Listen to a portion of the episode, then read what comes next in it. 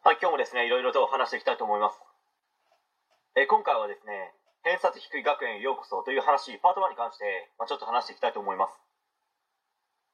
このぐらいの時期になれば多くの受験生、特にですね、内申点が関係してくる中学さんねん生の高校受験組は、もう第一志望の方はですね、ある程度絞られ、まあ、そこに向けて日々頑張っている受験生もいればですね、全く勉強なんてしないで、むしろ毎日 YouTube の視聴や熱心にゲームのキャラクターのですね、レベル上げに精が出ている受験生もいるのかと思います。まあ、大学受験組の中でもですね、毎日頑張っている受験生もいれば、まあ、今から頑張れば G マーチ、日東駒線に逆転合格できるでしょうというですね、安易な考えを持ち、大して勉強もせずにですね、日々を過ごしている受験生もいるのかと思います。まあ、そして自分が少し言及したいのはですね、毎日だらだらと過ごしている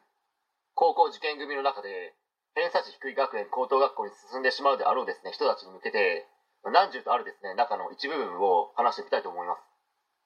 まずですね、偏差値低い学院高等学校に進んでしまうと、単純に恥ずかしいですよという話です。偏差値の低い高校に進んでしまうと、ある程度選択肢は絞られるというのは、まあ、何回と話してきましたし、まあ、もっと枠を広げればまだまだあるんですけど、まあ、今回はですね、人の感情的な部分といいますか、他人にどういうふうに見られるのかという観点で少し話してみたいと思いますけど、まあ、前述した通りですね、本人が恥ずかしい思いをします。特に自分の経験上ですね、女子はすごく気にしますし、実際すごく気にしていましたね。まあ、そして親も恥ずかしい思いをすると思います。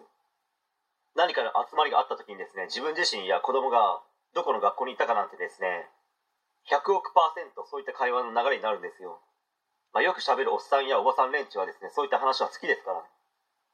まあ、当然どこの高校が頭がいいだとか、逆にどこの高校が頭が悪いだとか、まあ、そんなものは当たり前に分かっているので、偏差値の低い高校に行った人たちからしてみれば、その話題ってものすごく嫌なんですよ。まあ、たまにですね、分かった上でわざわざ聞いてくる性格がひねくれて、さらにこじらせまくったですね、悪代官やおつぼねのような人たちもいるから本当に嫌なんですね。まあ、続きに関してはパートツーで話してみたいと思います。はい、え今回は以上になります。ご視聴ありがとうございました。できましたらチャンネル登録の方よろしくお願いします。